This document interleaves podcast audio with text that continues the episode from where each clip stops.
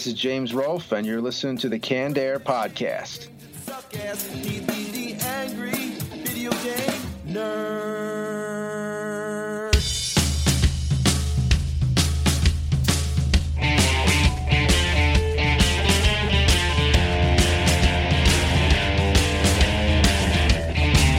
Hello, everyone, and welcome to another episode of Canned Air, a tribute to comics and pop culture. I am Jeremy Colley. I'm Jack Doherty. I'm Jake Runyon. And joining us today to talk about his artwork and some comics he has on uh, JonathanLamantia.com. Jonathan Lamantia, thanks so much for being with us today. Hey there, thanks for having me. Uh, we have a good show for you lined up uh, in our Retro Roundtable. We're going to be talking about uh, favorite monsters from throughout pop culture. I think this will be fun and another one of those categories I can't believe we've overlooked for so And long. it needs to be like a multi-part sequence because Oh, I can think enough to fill two hours right off the rip here, and Right. just one fourth of what's going on here. And after having a look at some of your artwork there, Jonathan, it looks like you might be uh, this might be right up your alley. Yeah, if I can if I can remember everything. I was like when, when you uh, when you sent me the uh, the notes, I'm like, oh god, my brain needs to work now. We try to uh, bring that down as much as possible. We want as little brain activity around here as possible. then I'm your man. Then in our comic vault, a few books we'll be talking about. Jake, what do you got there? I've got Hero Squad by B&C Comics Incorporated. Very cool. Jack, what do you have? The Dick from the Free Comic Book Day. Oh selection. yes, I'm Big excited. I'm excited. Uh, I am going to be talking about a little comic here called Neon Joe, Werewolf Hunter, and a lot of you people might recognize that as the uh, Adult Swim show. And uh, this was sent to us by Adult Swim, and it's to promote the what second season? I It's think it's a five-part season. miniseries Neon that's Joe. starting uh, May 22nd through the 26th. Be sure to check that out. We'll be reviewing this comic. Uh, lots of Neon Joe goodness to come. Oh yeah.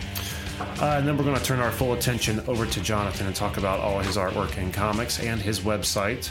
Uh, but before we dig any deeper, we decided that it's probably best to be sharing our social media info at the beginning of an episode. It makes sense. It makes perfect sense. So, Jake, without further ado, All right, so uh, now speaking to the whole audience instead of the like one fifth that stayed through the whole thing, be sure to follow us on all our uh, social networking: Twitter at Canned Air Pod, our Instagram at Canned underscore Air. We've got lots of great pictures, jokes, links to fun things. Our YouTube page is blowing up right now, or at least that's the plan. We've got new stuff on the way just as frequently as we can churn it out. Um, Be sure to visit our merch page, Society Six backslash Canned Air Podcast. Uh, give us a review on iTunes. Help keep Yes, us, you know, visible. Yeah, yeah. Word of mouth helps, but we also like digital help Mm-hmm. if possible. and it's crazy how much those reviews help us out. It makes a huge Like, it difference. Really it Yeah. pushes us into the light. So, And it costs you nothing. yeah, would be much appreciated. So with that, uh, let's turn our full attention to our retro roundtable. Try and do it I again did with it. a little more. Let me try and a little more. For real? Yeah, like my balls have dropped already. And we'll do, pretend. it- do it like uh, like Captain Marvel would do it or something. And with that behind us, let's get right into the retro roundtable. Show me what you got. Hey, what's up, Doc? Grass tastes bad. Boo! Not cool. Disqualified. Very well done, Jake. Very Thank well you. done indeed. All right, favorite monsters from throughout pop culture. Uh, that would be Nosferatu, Jeremy. Ooh, okay, very good choice there. Yeah, thank you. I knew it was going to be a vampire. Like Yeah. that was a given. I was like Dracula for A Jake. vampire? the A vampire. vampire. Yes, very good. Very good. What about you, Jonathan? You know, uh, I was thinking about it, and uh, I mean, honestly, for me, it's it's a really random one, but uh, the uh, one of the ones that had a, the biggest effect on me uh, as far as growing up was uh, Pumpkinhead. Oh, no kidding. From, from the film, and that's just because of it caught me like at the perfect time for its design. It was such a unique design with the the stilt legs that they made for it, and it, it just blew me away. I, I, it it was such a fun movie, and the uh, um, the backs, and it was you know it's such a a great thing that it was like we can have a, a character that has it seems like it has a great long history to it but it's a it's a totally new thing so it, it felt like it had a lot and of course I, I mean i saw it really young, so the '80s, like the the, the actors in it, didn't seem as big of a deal. I totally forgot about that character. Yeah, it's funny. It's one of those things you don't hear about very often, but looking back, everyone can still be like, "Oh yeah, Pumpkinhead for and sure." thinking about it, Right. It doesn't really have a pumpkin for a head. It's just It's like kind It's of. that well, has it's got something to do with the own, like- backstory. I have no idea Yeah, what any of you are talking about. you're What not is really- Pumpkinhead? I just am picturing the uh, uh, Return to Oz thing. You're wrong. Pumpkinhead. Oh yeah. or the or Mar, Mar from uh, Sandman. Oh yeah. Lord, yeah, I remember catching a glimpse of that when I was really young. I was like, Pumpkinhead, that sounds silly. And I turn it on, and this thing snarls and jumps directly at the screen. And I'm Oh, like, and I'm done. scare I'm fucking done. of you. Yeah. Jack, what about you? Toothless the Dragon from How to Train Your Dragon. I've never seen it. Oh, it's such a good movie. I still have not seen that either. Have you seen it, Jack? really? No, no, I haven't. Is that what you watch when your vagina's hurting you? And you need Yes. something to calm Yeah, you as a matter down a little? Yeah. I think that was on the other night, actually, on There's TV. two of them. There's also a series on Netflix that was Oh. not as good, but it was still okay. But he's just the coolest pet best friend. He's kind of caddish. Do you remember that giant toothless at, um, Yeah. Okay, good, con, because I can't remember if it was Cleveland or Cincinnati. But Uh, he was at both of them, I think. Oh, sweet. Was man, he? gets yeah, I think the scale is way off. He's way. Where did we see that? That was in. Cincinnati, right? The first time we saw it, but he was at Cleveland this this year. It was like a charity photo op kind of thing. Yeah, you got to pay Oh. twenty bucks to go sit on his back, or you can stand there and get a 20 picture bucks? next to him. 20 Yeah, bucks and you charity. too can get like you know herpes or whatever gets smeared on the back of that thing Gross. Children infested with herpes being sat on the back. you never know dragon. man this is cleveland and or cincinnati either one fits the joke so. Oh man, I was at that you gotta lay show. off Cleveland, Uh, brother. yeah it was a good show it's just you know clevelanders or cincinnatians Cincinnatiers. yeah What, is the herpes ratio higher in the city? that i'm willing to put money down on that yeah There drops a bunch of listeners. You know? Cleveland, Cincinnati just have to tune out all at the same time. you know i didn't even i guess we are a local enough focused show that we could be i could be pissing off like an Yeah. important demographic right now The Game Fix guys are like, no, no, we don't have herpes. We love Cleveland. We love it's all in ge- i love cleveland more than i love cincinnati but they're both good cities Now, what were we talking about? So bad. Monsters. Jeremy, I don't think you've gone yet. No, No. Um, okay. This. One of my favorite monsters that I remember is I mean, it's not scary in any way. It's just since I love toys. I mean, obviously, look behind me here, towering uh, shelves For the listeners at home, there is a towering shelf Yes. of toys behind you. If it were to fall, it would surely kill me right now. And you would die the way you lived. I really would. I would be happy that Yeah. to die that way. That'd be the way to go, wouldn't it? but speaking of toys and monsters, my pet monster. Remember that thing? yes. No, he was blue. He had Yeah, great big yeah. fangs, and he had these. That's like, the one with uh, Fred. Uh, what's his name? Uh, Durst. Wonder Years. Fred Savage. Savage. Savage. I remember Fred Savage with my pet monster. I gotta look it up. Keep talking. Were you thinking of a, of a different movie? The one with Howie Mandel? Uh, that was Little Monsters, Little right? Monsters, Where that's he's like the right, blue yeah. horned, horrible. Oh yeah, I forgot about that. It's the worst. The more that he got away from his home or something like that, he started yeah. turning It's like into a if they himself. stayed in the monster realm long Yeah. enough, they were monsters. I just saw a picture of it. oh, I am way off. Yeah, it's Fred Savage is in Little In Monsters. Little Monsters. Okay, I'm sorry. I swear Oh. though, I has I swear I saw that dude holding one of those in bed. In Princess Bride. I remember being really young and uh, watching Little Monsters with my grandmother. Something about it just didn't compute for her. This, this, this old woman, she's watching this thing like Howie Mandel. He's tall. I guess it was the fact that the children were the quote little monsters didn't really make sense to her. And she's watching. She's like, no, they they're not little at all, are they? no, Nana, they're they're not little. They're just monsters. oh my god, that's perfect. Oh man, that, how old was I? I was like, that's beside the point. It was a long time ago. That's good. You guys remember that Nickelodeon show, Ah, Real Monsters? Yeah, I couldn't stand Yeah. that one. You didn't like it? The one with the uh, he he held his eyes in his. Mouth. He's hands. my favorite. But he had that I thought armpit cool. hair. Yeah, that that's just Gave me the creep. That it was, was so gross. freaking nasty. He was the Yeah. best. Because if he ever had to manipulate objects, you know, with his hands, he had to put his eyes in his mouth or like Yeah. set them on the coffee table. I'm totally like with both of you. I loved him. He was a cool character, but that did bug You didn't like the armpit hair? No, it was gross. Like, why do we need that? I remember Oblina always scared me. But like that's his whole thing is he looked like he was sculpted out of human flesh somehow. You know, it's like hmm. the rest were like purple or blue or you know, look at the Gromble. Didn't it wear like high heels or something? It had like that fingernail of a nose. I just remember that. Maybe one. I That's remember all can of this because I didn't have a lot of friends, but you guys were probably healthy and socially active. I, I can't say that. No. cartoons. Lots of cartoons. But yeah, We're starting off with a conversation about monsters. I'm pretty sure that that's all out the window. That's yeah. Okay, what about you, Jonathan? Another monster.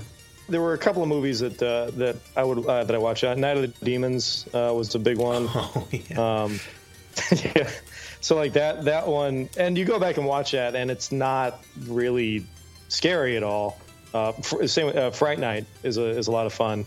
There's I I think a Class of 1999 is another one that I saw, uh, and so like uh, you know like a, a couple of movies solidified my love of like robots and m- monsters.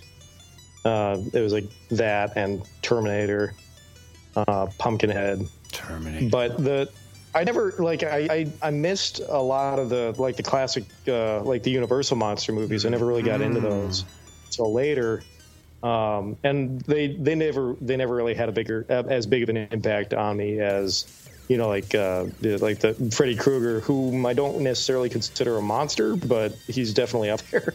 He's monstrous. yeah. For He's sure. monstrous for sure. A monstrous Um, humanoid but per se. It's uh, it's one of those things that uh, the '80s horror genre was it was more of an impact on me than um, than the class monsters. You get those kind of like general monsters, like in Night of the Demons, where like they're demons by name, but their mo is pretty much just like shamble toward and eat people.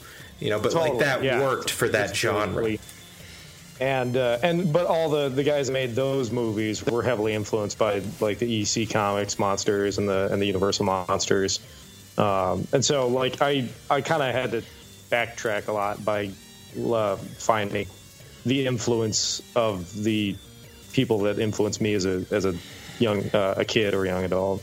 That's a long answer with no real answer.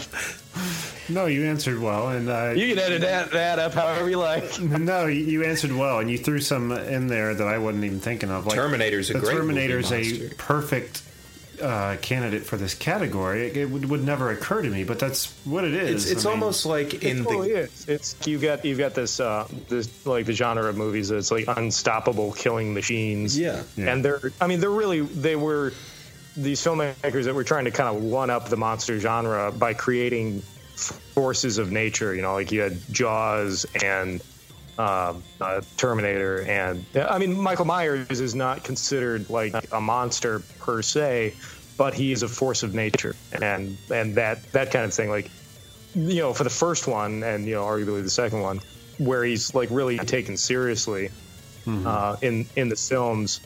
You've got uh, you know you've got movies to kind of back that up cinematically, and then you know as the series progresses. I mean, even the first Nightmare on Elm Street, it's it's taken a lot more seriously, and I love the the Nightmare films throughout, but for very di- different reasons. Oh, oh yeah. Dream Warriors. Those get crazy. yeah. yeah, I mean, you think Friday the Thirteenth gets nuts? Yeah, Freddy Krueger movies oh, get nuts. there's got to be like a like a function, a graph of like amount of alcohol or other intoxicants consumed to how much you enjoyed the various nightmares on Elm Street. One that I really enjoy. I mean, enjoyed as much as you enjoy any of the Nightmare sequels, but was uh, oh, what was it called? Uh, Wes Craven's New Nightmare. Nightmare. That I love that concept. Like it was the actress from the first movie. Sure. Like they had thought about and believed in Freddy so much that it actually brought him to Right. life. And That was a good, like, that was a really good bookend for the series. Uh, I mean, until they did the, you know, the kind of hodgepodge of uh, Freddy versus Jason. But that was, that was a good, yeah, like that was a good way to, to bookend Nightmare uh, by bringing back all the, you know, the originals, and it, it really did work.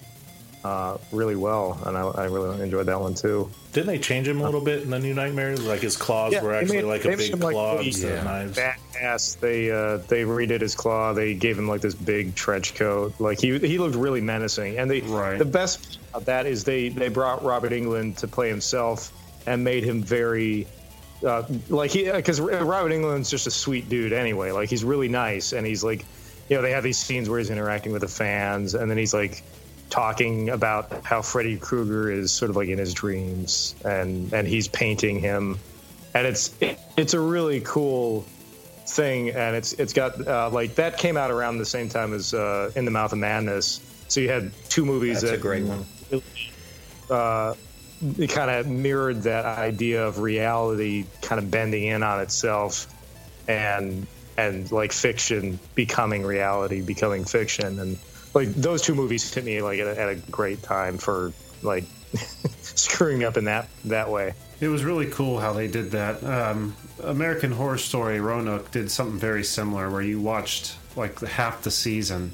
And then yeah. The, the next episode that comes out makes it like what you had just watched was all a fictional show within that world. It was, it was a ballsy move. It Like, was, to- but do- it worked. i need to get caught up on on all of those i actually i think i've only gotten like through season two which one's the carnival one Three? Four, how many are there? There's four or five. Because it was there was the house, and then there was the asylum. Three.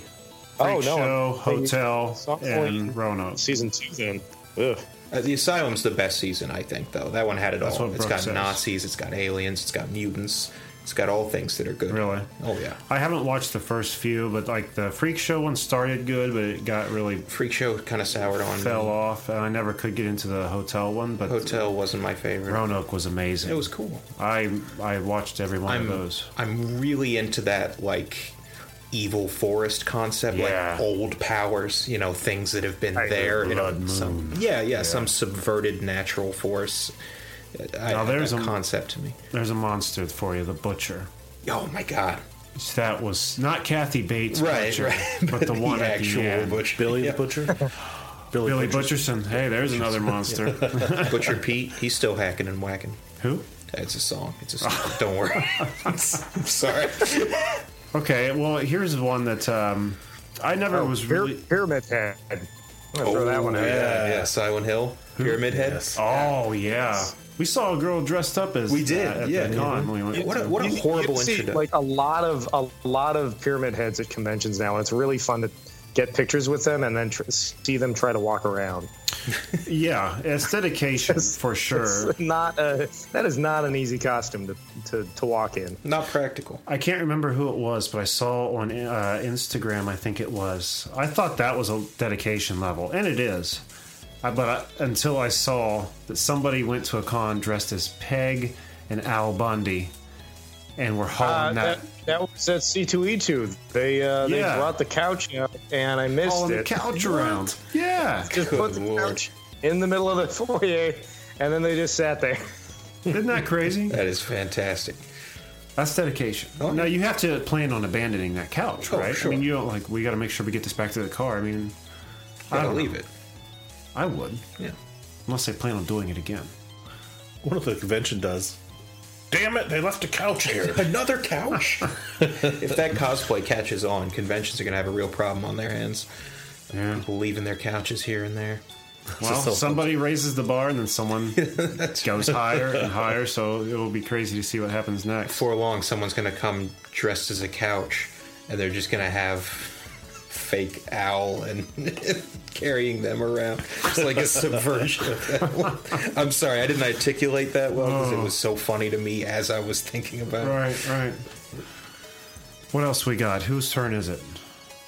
You know, I already said Nosferatu. and Dracula is right up there. You know, I love the Universal monsters, and as much as I love Dracula, I think my favorite Universal monster is probably the creature from the Black Lagoon. Hmm. Just because what a oh, cool costume that is. Yeah. Yeah.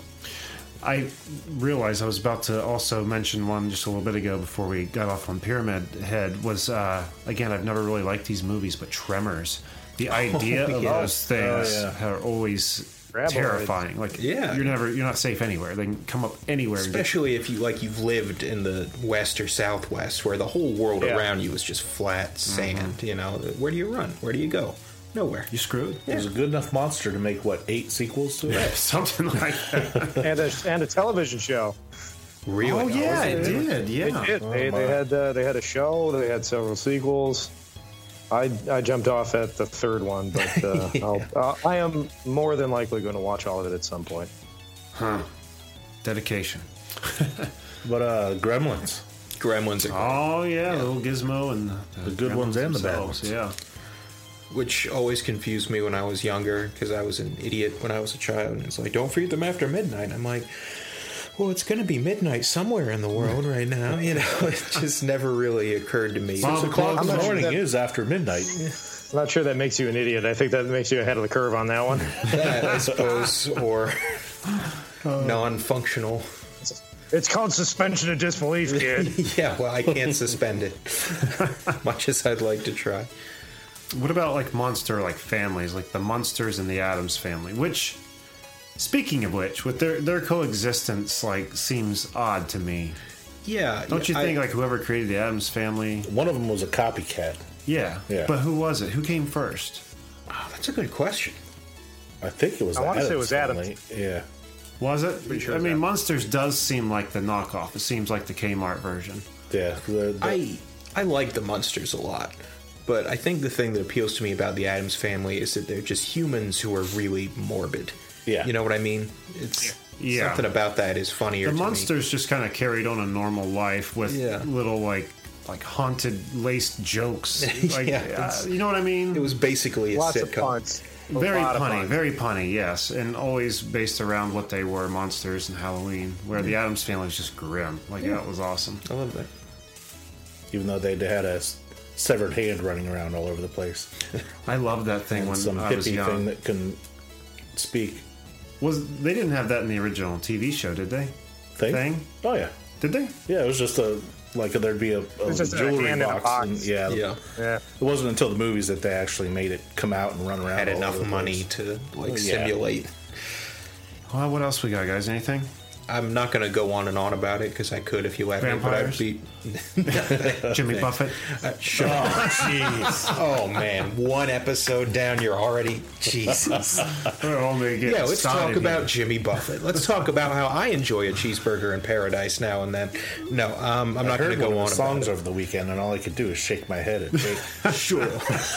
you don't understand, man. You're not a parrot head. That's what they, that's what they call Buffett fans. I didn't come up with it. Hellraiser, Pinhead, and the Oh, Cenobites. okay, yeah. Love Oh those. yeah, yeah. Probably the pinnacle monster. Of Oh my gosh, those right? were the the movie monsters that got me into horror movies. I Mm-hmm. was deathly afraid of horror until I saw Hellraiser. When I was, I was actually. I like that. That's that's the one that they're like. Well, well, these guys look friendly. I'll watch them. Well, here's the thing. I think I've probably told this story on the show. I come from a family that loves horror, and I, for whatever reason, was born a pansy. I just couldn't handle it. Any suspense or frightening images, I had no patience for it. Then one Halloween, I was I was with my family, and I got the flu. I was like deathly sick, so I was like half conscious. anyway. Might as well. Right. it. I was half conscious on the couch. My family sits down. They're like, "Here's what's up." They're playing all the Hellraiser, Hellraiser movies back to back right now. So you either want to like try and fall asleep or see if you can crawl yourself upstairs. And I just stayed there on the couch and I watched like the first three Hellraiser movies and like that submersion therapy, immersion, not submersion, mm-hmm. immersion therapy. And I came out the other end totally into horror. That's that's crazy. Now it's like the foundation of it's all my fun interests. to like that quickly latch onto something. Yeah, yeah, it's on. crazy. Yeah, that's fun. I like how because ending on Hellraiser three is like it, I love a lot of Hellraiser three, but man, that is not a favorite No. for a lot of people. If it had It's just got a lot of fun two. parts, but it's uh, I mean it's not as and I even liked uh, Bloodlines too, uh, but uh, man, they got some bad sequels in there. It's a real shame that it just kind of limply carried on the way it did. How many Yeah, uh, yeah. sequels are there? Oh, I don't know. Like I want to say nine. How many Final that Fantasies point. are there? really? Because there's there's um I actually just watched the last one, the one that was uh, the the one that Doug Bradley wasn't even in uh, for Pinhead, and I, you know, it's not as bad as I was expecting. Uh, it's it's weird because they kind of do a retelling of the of the mythos, and it's it's it's low budget, and so it's it's one of those things. If it were to have come out as like the third one, and like none of the other ones, if you weren't already bogged down with the the pile that you had already slogged through to get there, it wouldn't be that bad. But this one was just like, whatever. Oh, I guess that's that then. Uh, Yeah. Went out Hell, the Hell. World, uh, Hell World is still probably the the, the worst, but because that's the one where they go into a uh, a video game for Hellraiser fans. Oh my god. It's it's so bizarre. they did that in Freddy too, though, didn't they? They went to a Even video that game. title, Hell World, is hell not its Hell own World, place? Yeah, no, It's like saying America Land. Well, Hell World is the, the world in the video game that it's it's sort of like take a '90s approach in a movie that was made in the mid 2000s. I do remember like seeing they're that talking movie. about chat chat rooms and stuff. right. I kind of wish I could play that game though. I saw it and I was like, oh, Oh, yeah. that'd be kind of cool if there was like a Hellraiser MMO. It was just like some spooky, you know, kind There of. was. I'm I mean, rambling. Its own uh, uh, like Cenobite style video game. There are so many good ideas for MMOs out there that'll just never see the light of day. It's too bad. I will say that. So one of the other movies that really made a big impact on me was uh, Return of the Living Dead, uh, the first, the first one. Oh, sure. Oh yeah, we gotta mention uh, zombies in this, I guess, right? Oh, yeah. Probably the, most popular monster out there, right? Oh, Certainly the most like, yeah, popular is it's the e- word. easiest access because I think that it's one of those ones where you can sort of prior to Walking Dead, like it, it was uh, it was really easy to sort of just say like it's uh, an allegory for a lot of things. Currently, I don't really know what people personify zombies as, other than they're just fun. But prior to that, with like the original Romero trilogy, and then a little bit further on with Return of the Living Dead, um, there was a lot of kind of fun stuff you could do with it. I still love drawing zombies, but I'm a little zombied out as far as like pop culture. So any That's anytime there's a, a new zombie spin on something, I'm like, ooh, that's kind of cool. Um, there's a movie, um, uh, Wyrmwood, which actually is a lot of fun. It was on Netflix. I don't know if it's still on there, but uh, they did a, a lot of fun stuff with with zombies, um, and it, it's very comic book uh, style. Like the first half hour, I'm like, okay, this is pretty run of the run of mill zombie stuff, and like they get to this point where it turns, and you're like, oh, okay, this is pure comic book stuff. Right. I'm in. It's funny how zombies uh, have stayed on their throne of popularity for so long. You know, Yeah. typically stuff go comes and goes, and But the Just- approach to zombies has changed. Like there was a time zombies could be the main course. You know, Return of the Living Dead, Night of the Living Dead, all of that. Zombies were the attraction. You saw a zombie, that was something worth seeing. Now zombies are almost like the the, the like a vehicle for something else at this point. yeah, I can see that. You know, it's it's like it's like you mentioned, John, where it's like, what do they personify anymore? I don't even think we're supposed to be afraid of zombies anymore because it started out, you know, are you afraid of conformity? Are you afraid of your fellow man? This, that, the other. Now you're just supposed to, I think, it's like fantasizing about killing people with no consequences. You're saying they're like seasoning. Yeah, kind and that's and that's the, the tough part I have with, with The Walking Dead as long form storytelling, and it, it's tough because I really appreciate what it did for the genre, for both horror and for comics. But uh, a story like that without an ending is really uh, an exercise in depression it's really exhausting. because you don't you don't get uh, a relief to uh, reflect on the storytelling. Whereas with Romero, I mean, granted, Romero also tripped up in that regard by doing a bunch more stories himself. but uh, the the original trilogy, and I'm a huge Romero fan, so that's not like that's one of those frustrating things. Like I love his work, and um, like but the original uh, trilogy that he had. Uh, for it's like for me like i have you know star wars fans have the original trilogy i have like i have my original trilogy for the uh, night of living dead films and those are ones that were supposed to represent different stages of culture and reflection on it uh, and it's it's weird seeing that sort of mirror just continuously being held up to society and society being like eh It's the message is lost at this point. It's Yeah, but I still love them. They're they're really fun to draw. it's just kind of frustrating. Uh, and I and I commend anybody that's able to to actually create a story that that does um, do good things with it, with a message like that, uh, or or even just make it fun again. Uh, Like uh, uh, what is it? The uh, my brain's just falling out. Somebody else uh, can can prattle on if they want while I look something up. Okay. Well, one monster has to be mentioned really quick while he's looking this up is uh, Godzilla.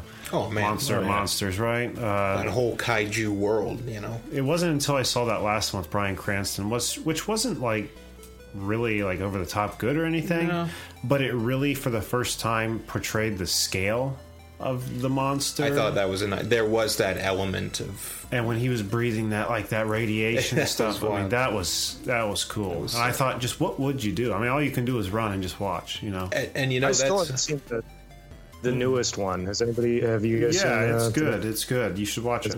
and I tell you what, Kong I, uh, I- Skull Island it ties into Yeah, I've the a lot of good stuff about Kong, and I really need to see that as well. Yeah, me too. Well, Deathgasm is the movie that I was thinking of. Put that out there. Which, Which- that one is a lot of. I'm not familiar with it. It is. Uh, it was on Netflix. If it's not anymore, it's. It is just a fun like uh, metal horror movie, and that's that's kind of those things like uh, when I see horror movies that are put together on a you know it's a, it's it's lower budget but it's it's by people that like love the genre and they just wanted to put a, a fun movie out. But they're you know it's like it respects the genre and then adds to it. And uh deathgasm is one of those movies that is just like it's it's really cool and it's fun to watch. And i hope i hope they do get money for a sequel. Turbo kid did that to an extent too. Like i actually found the turbo kid soundtrack before i saw the movie. It's a great um, soundtrack. Which, oh, it's fantastic, and it, it was. I was really blown away with how violent the movie was, because the the movie was like kind of it's it's sort of marketed as like a throwback film. I was like, oh, this is gonna be fun, and then it's super gory, but it's it's still a lot of fun. Um, but both of those movies I, I really enjoyed. Very cool.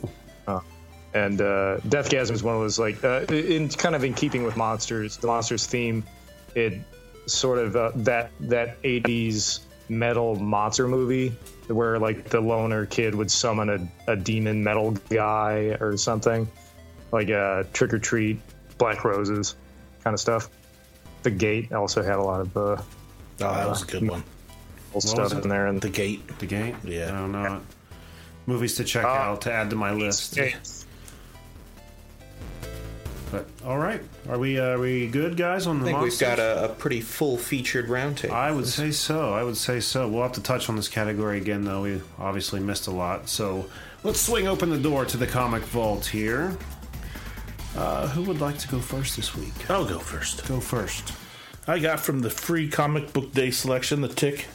And it's actually a two parter, if you haven't Is read it? it yet. Yeah. No, I haven't. Yeah, there's two different stories, but I'm just going to talk about the one because I liked it better. And it's called Happy Birthday Tick. It starts out at a birthday party. Parents are singing happy birthday to their kid when all of a sudden, crash, Arthur and Tick crash into the party with a bunch of ants. Giant ants.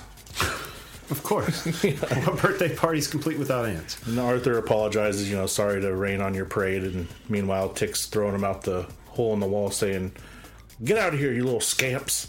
Setting the ants free. And the dad's like, "Oh, no big deal. You know, you live in the city long enough, you're gonna about to see giant. You'll see giant ants at some time." Mm-hmm. And they say, "Have some cake." And Arthur, Arthur's like, "No, we are not. We're not going to take your cake." And uh, Tick's like, "Well, what about the children?" Then he starts going on talking about how it's good to celebrate birthdays because all there is in life is pretty much just living and then death. Next thing you know, the kid's crying, and Arthur's like, "Well, we'll take our cake to go." And on their way home, the tick's talking about how it's not very often that you see birthdays that they kind of disappear. And Arthur's like, "What are you talking about?" He's like, "Well, you see kids have birthdays, but you don't see uh, adults having them. Where do they disappear? What happened to your birthday?" And Arthur's like, "We just don't celebrate them." And he's like, "Well, what do you do for your birthday?" He's like, "Usually I cry." so Arthur starts asking Tick about his birthday and when he was born. And he's like, "I don't remember being born." I've just always been. So they decide that they're going to have a birthday party for Tick, and Tick's sitting there trying to fill out his list to invite people. And uh, Arthur's like, "So how's it coming with the list?" He's like, "Well, we're not running out of room. Will you come to my birthday party?" And he's the only one on the list. and he's like, "Come on, can't you think of anyone like any of the superheroes that you know we've had memories with that we've done anything?" So Tick starts brainstorming, and all he's thinking about is all the villains that he's had memories with. So he invites the Terror, one of the biggest Tick villains there is, and they send him. He sends them the invitation. He shows up at their party, and it ends with Tick fighting him, saying, "We should do this every year." Oh, the tick. You gotta love him. That's uh, Jeff McClellan right there. Yeah, Good on you, Jeff. Another our boy good Jeff. comic. What's that? That's our boy Jeff. That is. That is. Very good. You want to go next? Yeah, I will. I've got uh, Hero Squad, issue one, BNC Comics. It also says WTF on the front, so I'm a little confused. I don't know if it's BNC Comics or WTF that does it, but Hero Squad by Brennan It means, Gilpatrick. well, that's fantastic. I'll bet it does. wow, terrific fun. Sure. uh, but yeah, Hero Squad by Brennan Gilpatrick and Callie Burnt, uh, a couple of friends of my girlfriend. Go figure. And Nice. um, it opens up on uh, General. I would I would even wager the the primary general of the United States, the leader of our military operations, going to this space station. I believe it's called the Icarus in near orbit, where some scientists have developed a gateway through which they can communicate with an intelligent extra, extraterrestrial species, calling itself the Abhoth, A B H O T H.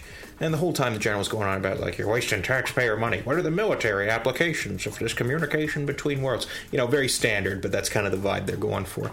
And I say, no, trust me, General. Uh, this, this is the most significant advancement in human science, which is fair. You know, now we know we're not alone.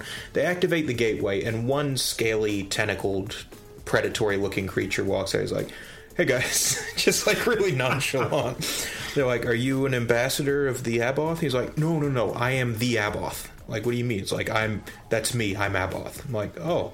Well, you must be very powerful to be able to communicate between worlds like that. He's like, oh yeah, I totally am. And he holds out his hand and disintegrates the crew of the space station. the general gets away and he calls back to Earth and he's like, nuke the station now. It's like, aren't you on the station? Nuke it nuke the station. So they blow up the station, but this Abhoth creature survives the re-entry and lands in the Nevada desert.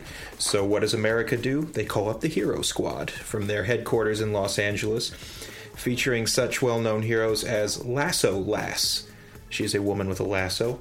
Uh, the Mauve Torch, who is a light purple, lavenderish, flame manipulating person. Mauve, mauve, mauve, Torch. the Mauve Torch. uh, Rocco, who's kind of an orcish looking guy, and Captain Hero, your standard, you know, charismatic Superman No, looking no, no, Yeah, exactly, yeah. So they go to face this Abhoth creature. They're like, you know, halt right there, evil doer. We're not going to let you, yada, yada, yada. And this is told from like a severely wounded Mauve Torch. Mauve? Moth. Mauve Torch, who's like being interrogated by the police after all this. He's like, tell us how it happened, kid. He walks up there. Captain Hero throws a punch. Abhoth grabs his arm, rips it clean out of its socket, and then punches directly through his head. Uh, grabs Rocco, the orcish thing looking guy, pulls him cleanly in half. and the fight is essentially over from that point forward. I don't think Lasso Lass even tries to get involved, which is He just ran. understandable. and uh, and that's it. So you're introduced to this hero squad, and uh, immediately they are obliterated. So it was funny. I Well, enjoyed that's what it. the That sounds WTF means. On yeah, I guess. Yeah, it was a really quick read. Um, I thought it was it was pretty funny how they handled the creature. He's got a he's got a good personality. Very um, what's the word? Very casual in the way he handles ripping people limb from limb. I'll have to check it out again. That Yeah. sounds pretty cool. Awesome. Uh, Jonathan, would you like to go next?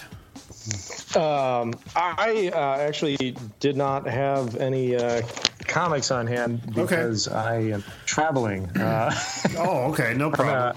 I'm, I'm based out of Chicago right now, but I'm in Boston uh, at the moment uh, but I, I mean, I can give shout out to a couple uh, books that I think that folks should be reading at some point. Uh, uh, Nod Away is a is a really fantastic book that came out last year. Uh, it's uh, it's one, it was probably one of the, my favorite things that, that came out. Um, and I met uh, Josh uh, Cotter, uh, which I really hope I'm saying his name right, um, at a show, and he's a super nice dude. And it is uh, it is part one, and I believe a six volume uh, series, and it mixes science fiction and horror and um, philosophy, and, and it's just a beautiful looking book. And I can't, I really am looking forward to the next couple of volumes. Uh, so those, can't come soon enough. Uh, he's he's working on those uh, right now, and there's uh, I mean there's there's I'm sure I'll think of a bunch of other ones right after you start talking about the next thing. Oh, that's all right. That's the magic of the comic That one for the moment. Right.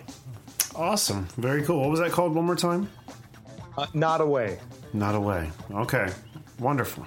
All right. Well, the book I'm going to be talking about this week is, um, again, like I said at the beginning of the episode, we came home to find a package from Adult Swim that had a comic in it for Neon Joe Werewolf Hunter, which is supposed to be a foot in, like a quick prequel into what is going to be, I guess, season two, which is a five part mini series that's going to be on Adult Swim May 22nd through the 26th, this com- upcoming week. So, uh, I had never heard of him. Had you? No. I had Jake had. I had seen a few episodes back in the day, and it is a treat. It really is. We uh, we got on AdultSwim.com and watched an episode really quick. Uh, it looks like you can watch the whole first season for free on there. They're good about that at adults. Yeah, they really are. So, uh, yeah, I watched an episode and was hooked. I had no idea this existed. So I'm excited to uh, finish the rest of season one and uh, check out uh, next week's season two or five part miniseries. Again, Adult Swim at midnight, uh, May 22nd through the 26th. But what this uh, comic opens up with is uh, Neon Joe out in the field with a couple of his comrades. He has a six shooter in his hand. He just aims at the sky at a like a passing by spaceship and pulls the trigger. And you watch this trigger as it trails behind the spaceship and through a window, down the hallway, and right between the eyes of a werewolf that's in captivity. It's like the best be shot anyone's ever made. What's he say when he shoots though? What's he saying? It's like you chew You the choose math. math. Yeah, you, you got to have that Louisiana accent, Right. the Cajun accent. I can't do that. Accent. After that scene, he's uh, talking to his comrades, saying about how you know it's time for me to give up the werewolf hunting game and to follow my dream, which is pretty much looks like opening a bar, like in a tropical setting. So he sets off, and it says several years later, and it shows his establishment open. It's called what is that? Oahu. Oahu Joe's. And uh, it shows him behind the counter and a few barflies sitting around, but he's complaining about how business isn't uh, going well, and he's wiping a glass while thinking about wrestling this huge vampire. And Werewolf. werewolf. Why do I keep doing that? Werewolf. And uh, There's in a lot the- of werewolf talk early in the show. yeah, Uh, right. vampire. Damn it. But then in the door walks uh, a person that what was his name? Something. Was it Plaid Jeff? That's the one. Plaid Jeff the walks in the door. counterpart to Neon Joe, obviously. which was the yeah like the next best werewolf hunter next to neon joe and now that neon joe stepped down he's the big shot and he stops by to gloat a little bit and rub it in his face joe just kind of looks at him and says you know if you want to gloat about being the best only by default go right ahead that's fine by me and just kind of pisses him off you know they had all come in after hours like after they had been complaining about money being short and after the bar is closed and he's they're saying you know we'll give you 20 like 200 grand to keep the bar open for the night and as much as he needs the money he's like no not going to do it and so the uh, one of the guys the accomplices to plaid jeff just sets the money on fire and he sits there watching it burn. And it says to be continued in neon joe werewolf hunter. So it'll pick right up that into the opening of the season? it should be yeah So um, it was a lot of fun to read. It was really awesome of them to send that to us. But again, check out the series. It's, it's going to be on Adult Swim, May 22nd through the 26th. Right? Is that what I Yep. Yes. Yes. At midnight. At midnight. Set the DVRs, people. This is some funny stuff. You don't want to miss it. It's just a one week episode, one week series. One week, five episodes every night. Yeah, Nice. one episode every night. But uh, yeah, after we watch it, we'll be uh, reviewing and talking about them on the Oh, yeah. episode as well. So And you know, I think my favorite thing about Neon Joe is that he has NJWH tattooed on his neck. So in case you forgot his name and his occupation, you need only look at that handy acronym. Oh I think he had it down the inside of his biceps. too. Yeah, he did. Like a line of Wolfman heads, Yeah. just like on his arm. he's so fun. He's like a like a dog kind of dog the bounty Dog hunter the kind of presence. You know, Y'all know who I am. No, we don't. No, we don't. you all know where to find me. No, we we don't. don't. awesome, Neon Joe. Check it out. All right, well, let's turn our full attention over to Jonathan and talk about some of his artwork over at jonathanlamantia.com. Thanks again for being with us, Jonathan. Thank you. You're So- welcome.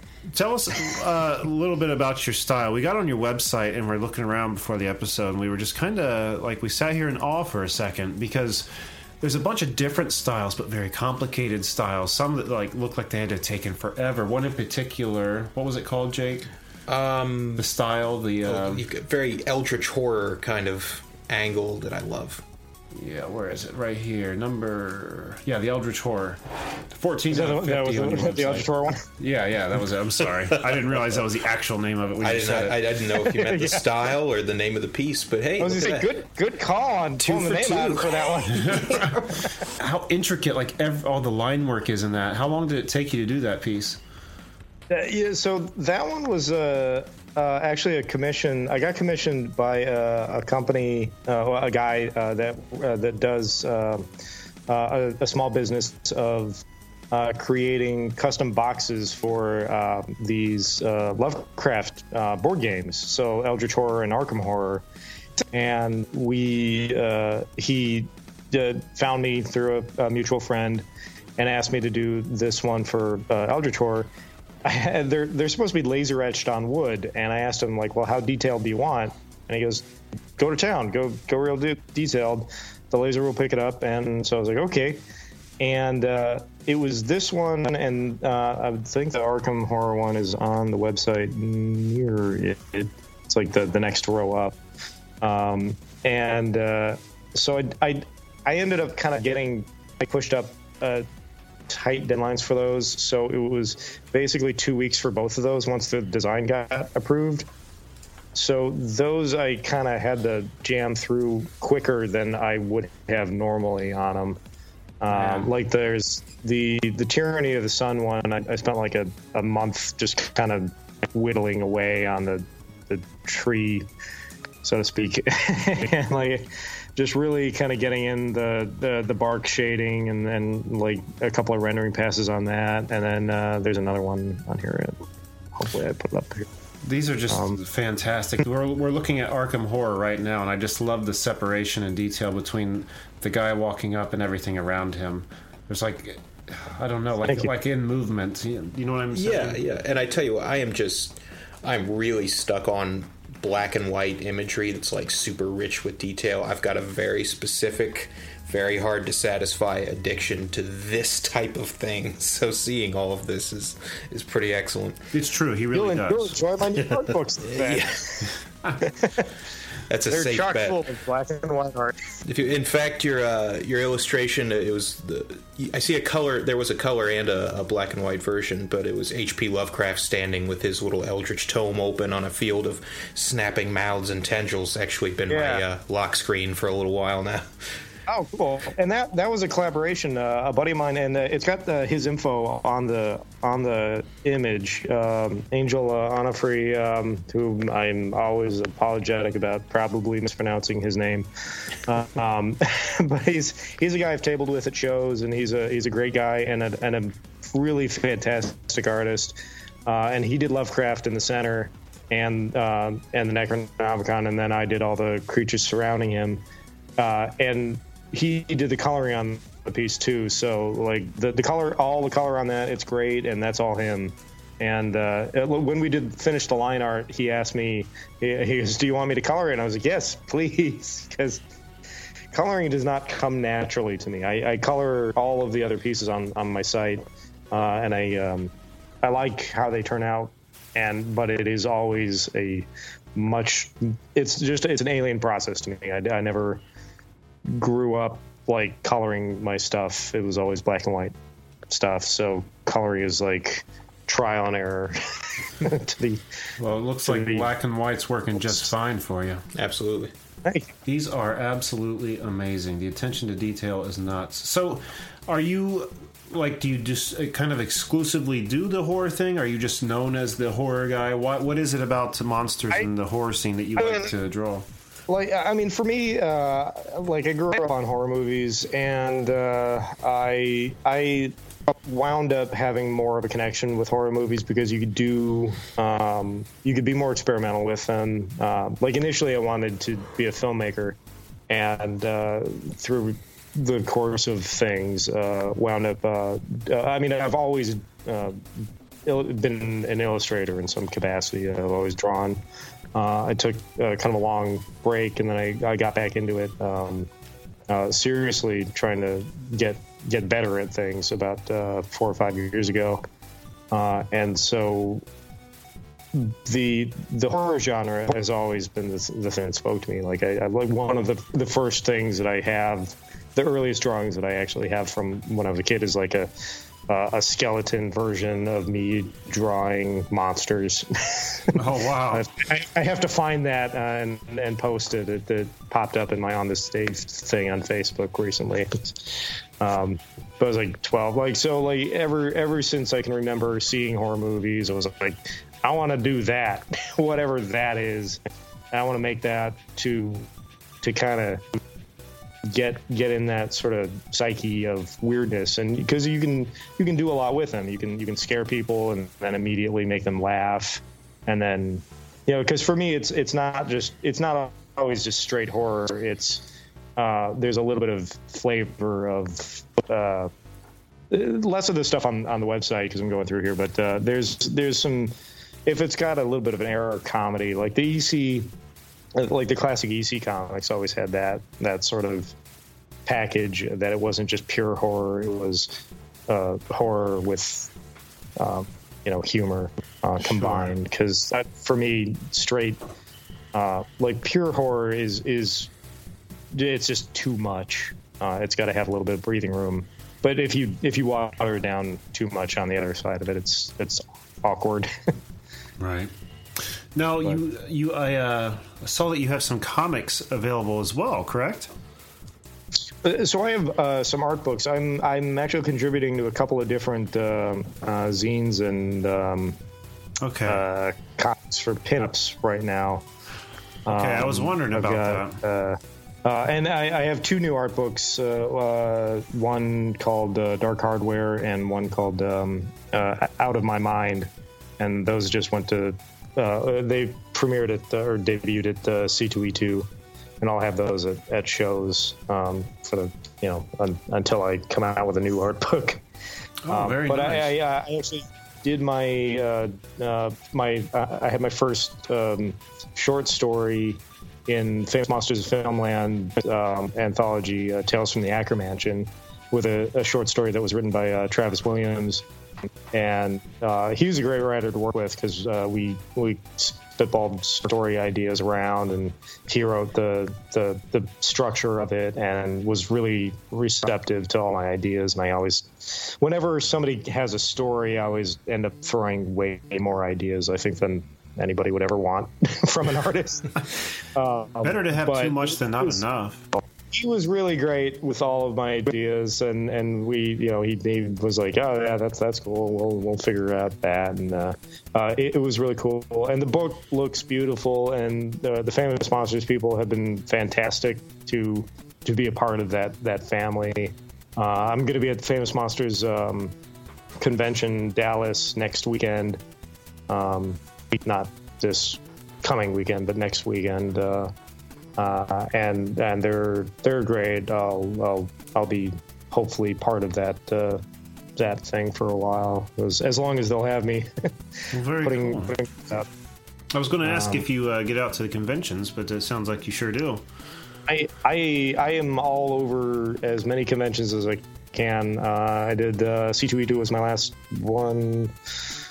Um, I'm trying to think of if I missed one between now and then. Uh, Free Comic Book Day, uh, actually, and I did a uh, a variant cover for uh, uh, the book uh, Voracious. I don't know if you're familiar with that one. No. Uh, but that one is a lot of fun. It's uh, which actually, yeah, and so of course I, I have like two books now that I can think of. Now that we're out of the comic book, the the, the vault segment. but uh, uh, Voracious is is great, uh, and um, uh, the uh, Markisan uh, I I met him through uh, the the local Chicago uh, comic creator scene, and uh, he gets out there and uh, is uh, does signings, and I, I went to a lot of his signings. Um, picked up the book. It's it's great. It's a it's about a time traveling chef who uh, gets dinosaurs and cooks them in his restaurant in the present. Uh, and you know, like the, the it's a really fun concept, and then they have uh, um, uh, uh, in, uh, recipes in the back of the book, uh, and they they tell you like meat substitutes for them, and they have um, uh, it's it's it's a fun book. And when he asked if I wanted to do a variant uh, uh, cover for issue four of the new story arc, I was like, great, that's that's fan, that's awesome. I'd love to do one. And so issue four uh, came out uh, uh, about a month ago. Yeah, I'm fairly certain it's still available to order. Uh, uh, or if you see me at a convention, I will more than likely have one or two. That's an interesting concept. Yeah. You, you, you think about dinosaurs, but we never thought about what they taste like. That was actually my plan. If this podcast kind of fizzles out, I was going to open up a What did dinosaurs taste Dino like podcast? I would love to hear that show. How many Please seasons can we extend that into? Imagine it'd be like Gator, kind of tough. yeah, most But it's good. like chickeny, but just tougher. If you dipped your dinosaur in honey mustard, it would be delicious. Oh, let me tell you, Everything's good in honey mustard. You got that right. I often find myself wondering what different monsters from movies and games and stuff would taste like. Really? Yeah, like the elites from Halo.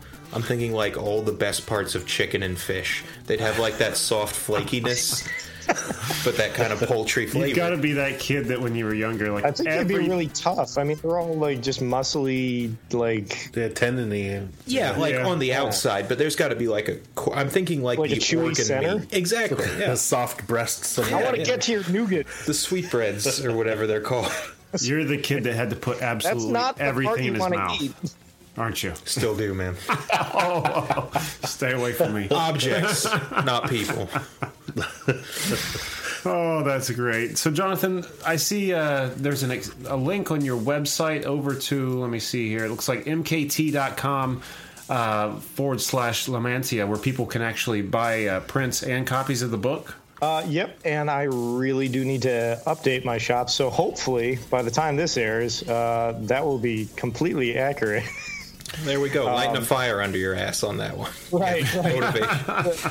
As soon as I got done with C2E2, I then needed to wrap up a bunch of projects and then come to Boston. um, but uh, yep, you can uh, you can purchase prints uh, and books on my website and commissions. I do mail order commissions as well. Um, uh, actually, uh, Evan, the uh, the gentleman that uh, set up uh, got, got me word of uh, this uh, podcast, uh, got a commission Yeah. from me as well. Oh, really? Uh, I can see Really why, cool. man. These are really awesome. These are amazing. thank you. Well, no, I Yeah, want to thank you for uh, being on the show with us here. Now, I have, again, jonathanlamantia.com, and on Twitter, I have you at JL Comics. Where else can people check you out? So uh, I'm I usually do cross posting uh, to Twitter from my Instagram. Uh, on Instagram, I'm just Jonathan Lamantia, um, and Instagram and Twitter pro- and my website has always got the links. Uh, Instagram's probably the best way to go to find me. You can also find me on Tumblr, which is again cross posted from Instagram. Um, but uh, and then uh, if you if you look me up on Facebook, uh, uh, I'm the Jonathan Lamantia. That's usually got a crazy profile picture. I'm the one that's not the doctor or the doctor. Okay. Common, apparently. Awesome. Um, we'll make sure we link you and not the doctor on our websites and on Twitter when we're uh, helping push the word. If I could uh, drop a, a quick uh, plug for my buddy's book, uh, who I did do the, uh, uh, I cut a, a trailer for his book, uh, Zone Lords. Um, and uh, I do have to link that on my website too, but I, I, I posted an Instagram video um, a couple of days ago. And Zone Lords is a book that was a lot of fun. I was uh, uh, lucky to be part of the pre pre production art process on that, and he's been uh, uh, Ryan has been working on this book for a really long time, and he got a great artist um, to do the the series art on it, who I will also do the solid of not trying to pronounce the name because I will butcher it. But he's an amazing artist, and Zone Lords is a lot of fun, and it was great to be able to edit the trailer because I, I don't know if you guys are familiar with uh, Dance with the Dead, the the synth uh, wave band. I am actually, yeah. They did a track for it. Uh, it was one of those things like uh, Ryan told me that he's got a he's got a Dance with the Dead track for this comic book. I was like, really? That's pretty cool. right at the start there. like, it's great. I love those guys. And so I got to cut a trailer for a comic book using uh, a song that they did. And it's Awesome. a great song and it's a great book. And it's cool because, uh, I mean, it's really tough kind of getting indie comics out there in the public eye. And I I used to work at a comic shop, and it's cool. it's like trying to do the hand sell to people if you're not actually in front of them is difficult. So, Right. of course, uh, you know, remember it at the very end of the show. Uh, so it's, but uh, I'll put that on my website as well as my uh, my other stuff. But uh, Zone Lords, you can find it uh, on awandtheabyss.com. Uh, and it's uh, it's really good, uh, really fun book, uh, which uh, check out. Uh, so I got pinups in Prince Exploitation uh, three that's coming out from Scott R. Miller at Cake, and a pinup which will be in the new a new issue of Curse Words from Ryan Browne. Thanks to Ryan for having me do one of those. At some point, it'll show up. Curse Words is a lot of fun too. If you're not reading that, uh, and uh, Enzo, uh, I can't pronounce uh, or find your last name, but Gut Ghost, and uh, he's gonna uh, Gut Ghost's new zine coming up, which I will have a pin up. Enzo Garza, uh, but uh, Gut Ghost is a really fun character too, and it's it's it's awesome, and it's in the heavy metal right now, running a serialized, and it's uh, it's cool, and uh, he's he let me do a, a pin up for that, and I'm working on that now, so. I think that's all. I'm doing a lot of pinups right now. So I would to say, sounds like you're busy. Right on. Yeah. All right. Well, very good. Well, uh, again, make sure all that stuff gets uh, Spread the word. Yeah, Oh, spread oh, out. and- oh, God. The Thing art book is coming out in July. That's the thing I actually wanted to remember to mention, and I didn't. But the thing is also a monster. That the whole thing. I'm the worst guest that you've ever had. I'm sorry. No, Um, fine. Uh, but the Thing art book is coming out in July and coming out the, at, in San Diego, and I'll be down there. And uh, I'm really happy and excited for that piece to finally get shown because they finished it up at the beginning of the year, and it's been under wraps for months now. Uh, and so uh, that's going to be in the the Thing art book uh, from Printed in Blood, uh, and I'll I'll have that on my website too. And the Printed in Blood guys have been really great. Um, and uh, yep, that's all I swear. awesome, awesome man. Love the thing. Well, very cool. Very cool. Lots of things that we're going to be pushing out there. Indeed. Awesome. Jonathan, thanks again so much for being with us today, man. Oh, thank you. Thanks very much for having me. Jack, what do we have on the website? Go to cannedairpodcast.com where you can see show highlights, guest info, listen to the show, follow us on all our social media, check out just a taste of our YouTube page, uh, see our special guest page, and if you'd like to be a guest and promote your work, send us an email on your contacts page. And for you diehard fans who sat here through the entire thing to hear me say this a second time, first off, good on you. Second, follow us on Twitter at CannedAirPod and Instagram at canned underscore air. Check us out on iTunes as well. Throw a review our way. It's super helpful, um, keeps us visible, makes us a lot easier to find. It costs you nothing and it's very much appreciated. And I tell you what, we plug a lot of stuff, selling you shirts like on our Society 6 backslash Canned Air podcast page.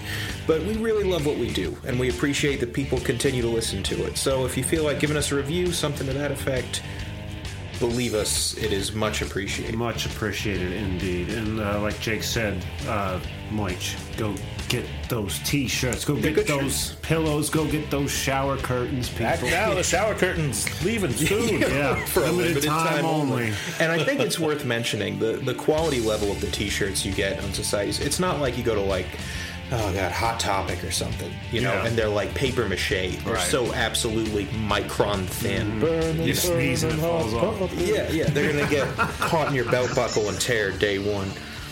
We got to put Burn Burn Hot Topic in now. but yeah, check it out. Society6.com forward slash canned air pod. Did I say backslash? It's forward slash, isn't it? It's forward slash. I said backslash. Uh, we'll, we'll flog you. Just gonna, we're you know what? Cut, cut this into the part where I said at the beginning forward. When I say Yeah, they'll get the idea. they'll get the idea. I'm sure. we have a Forward lot of bright listeners, a lot of bright fans. that's true. so I think we've got If- the best fans in the world. they can figure out a forward and backslash situation. There's always Google too. So True. All right. Well, until next time, I'm Jeremy Colley. I'm Jack Doherty. I'm Jake Runyon. Jonathan Lamantia. Thanks for listening, everyone.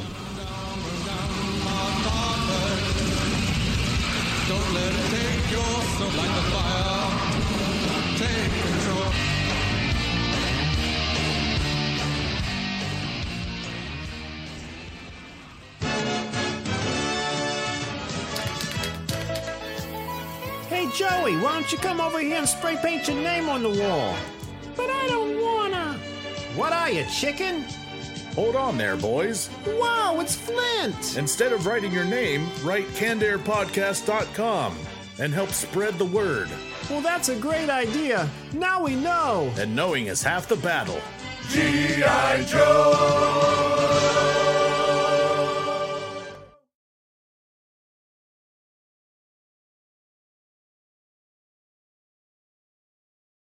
Look over there. But man, What? feet are fucking gross. I'm sorry for that. You know, a lot can happen in seven minutes, and luckily, that's how long it takes me to tell a story. My name is Aaron Califato, and I'm the creator of Seven Minute Stories. I'm proud to partner with Evergreen Podcasts, and I'd like to invite you to join me on this journey. I'm going to take you on some crazy roller coaster rides using my unique extemporaneous storytelling style, and together, we're going to try to make sense of the world, all through the art of storytelling, and all in approximately seven minutes.